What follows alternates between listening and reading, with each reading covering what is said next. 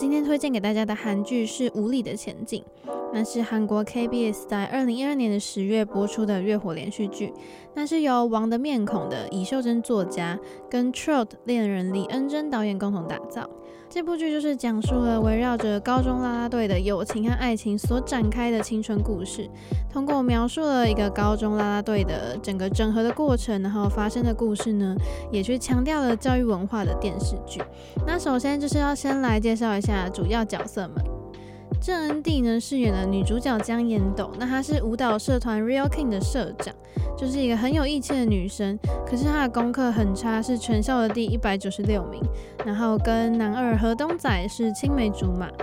那再来李元根饰演的是男主角金烈，就是一个呃读书的社团白虎的社长。然后也是金智珠饰演的徐赫俊这个角色的好朋友，然后就喜欢女主角。他就是非常有天才的能力，然后在高中里面是考了全校第一名。那跟他爸爸的感情比较疏离，然后做事情的时候比较冷静理智。可是他就在感情上很爱吃醋。那蔡秀彬饰演的是全秀雅这个角色，那就是读书社团里面的社员。可是他就是万年的全校第二，因为就比不过男主角。那他原本跟女主角是好朋友，可是后来因为自己的利益，他就背叛了姜妍斗。然后后来还是有和好了。那其实我觉得他大多时候就是被他妈妈洗脑控制的，然后他家里很有钱，然后喜欢利用人来达到自己的目的，就是一个非常重视成绩，然后个性又很挑剔的女生。那最后呢，他就是对同学们都承认了自己的过错，然后得到了大家的原谅。那再来，VIX 的恩饰演的是河东仔，他就是一个表现出除了篮球社还有好喝的草莓牛奶之外，其他的事他都不关心的人，就是一个邪恶分明的人，然后自己不关心的事情就会真的完全从他的脑中删除的四次元的人。然后他就是篮球社的社员，然后有很坚强的篮球实力跟高人气，可是他是一个有身体接触障碍症的人。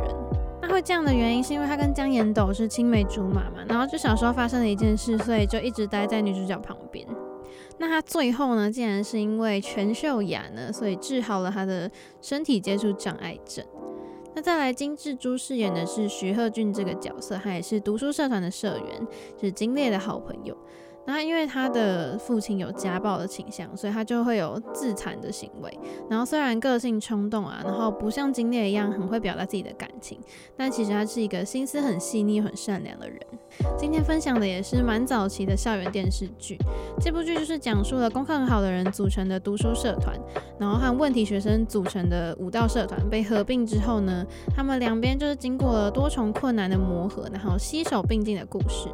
那剧中呢，郑恩地所在的舞蹈社团 Real King 呢，就还有姜敏儿啊、金敏浩。凭借着多样的魅力，牢牢抓住观众的心。那由功课好的人组成的读书社团呢，就是则是由郑海娜、江九龄等新生代演员加盟。那原本风水相克的 Real King 呢，跟白虎就因为拉拉队这件事情就聚在一起，然后就展开了一段克服矛盾，然后努力磨合的成长故事。这部韩剧的题材是我会喜欢的类型，而且看了非常有感触。就是我也不算是那种学习真的很好的学生。然后数学跟理科方面根本超弱，可是就是我觉得，就算学习不是很好的人，也不能被剥夺他们的兴趣。像女主角说，她说为了成绩不惜背叛朋友啊，或是喜欢的事情这种绝不放弃，然后不放弃的话就绝对不会结束。这些台词都是我很喜欢的。那我自己就会觉得学习不好也没什么啊，就成绩其实真的不是最重要的。像是这部戏里面的家长，每个人都认为成绩很重要。那我觉得那样反而会更容易让小孩有压力。那看了这类型的韩剧，会学到很多东西，然后也很明白这些编剧想传达的东西是什么。我觉得只要你做的事情是有意义的，虽然在别人的想法里可能不觉得怎么样，或是他们会觉得说你就只是为了打发时间呢。可是如果能像女主角一样这样一直坚持的去做的话，就不是很好吗？我觉得可以先跟大家分享一下选角的部分。那恩地的角色其实跟回《请回答一九九七》很相似，虽然感觉太过于一样，可是这个角色给人的感觉还是蛮好的。那说他在这部剧里面独挑大梁，其实也不为过。我觉得他发挥的是很好的。那还有李元根的笑容，就让我非常有印象。就金烈这个角色的性格设定有点像恶作剧之吻的直属就是头脑很好，然后可是又很冷酷，然后说话不留情，又很喜欢跟女主角斗嘴。可是这种设定好像就是会让女性观众很喜欢的。那第二男主角 Vix 的恩呢，他饰演的这个河东仔呢，这个角色很有趣，就他看起来很呆，可是却又冷眼旁观的洞悉一切，然后一开始就打造了一点神秘感，所以你就会想要嗯、更了解这个角色。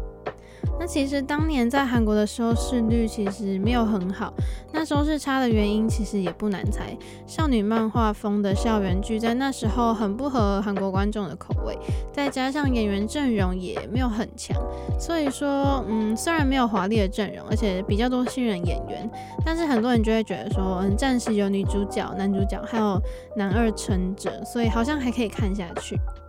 那少女漫画里面有什么不可或缺的元素呢？对，就是不管有道理还是没道理，男女主角总是会时不时的有粉红亲密的接触。那我觉得里面男女生的互动的地方都很可爱，就不只是男女主角。虽然我真的因为这部剧被李元根圈粉，因为他就是疗愈的笑颜跟帅气的外形，就让观众们留下深刻的印象。二零一五年其实有很多韩剧都很红，然后今天推荐的《无理的前进》呢，这部剧只有十二集，就对于那么比较没有那么多时间的人，我觉得是很适合小品的韩剧。但是对于比较有时间的人，或是常常看完韩剧会整个陷入剧情的人来说，十二集根本不够过瘾。那从以前到现在有看过非常多的校园系列，那就拿二零一五年也是很红的《学校二零一五》来比的话，一样不可少的内容就是学生们就是很在意名次跟成绩。那接下来我觉得不同的地方也是让我蛮感动又很深刻的部分。那先说主角们一定就是很乐天派，然后乐观的去成长、去前进。但是跟学校二零一五不一样的地方就是，为什么叫做无理的前进呢？我觉得是因为里面的主角多了更多的十八岁该有的热血跟冲动，还有患难见真情的友情。然后故事甚至是用呃认真学习的优等生，然后 vs 学习很差但是对未来很肯定的问题学生来呈现反差。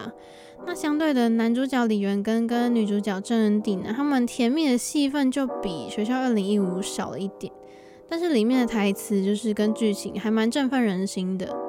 因为其实对我来说，我现在也还算很年轻，然后很多事情都没有去体会到。可是就是里面的有一些情节，你看到最后，你可能会热泪盈眶。再说了，有男主角李元根笑起来迷死人的笑容了，这就非常值得去看看了。然后其实也想抱怨一下，就是男女主角的小宇宙呢，两个人的世界其实可以再多一点。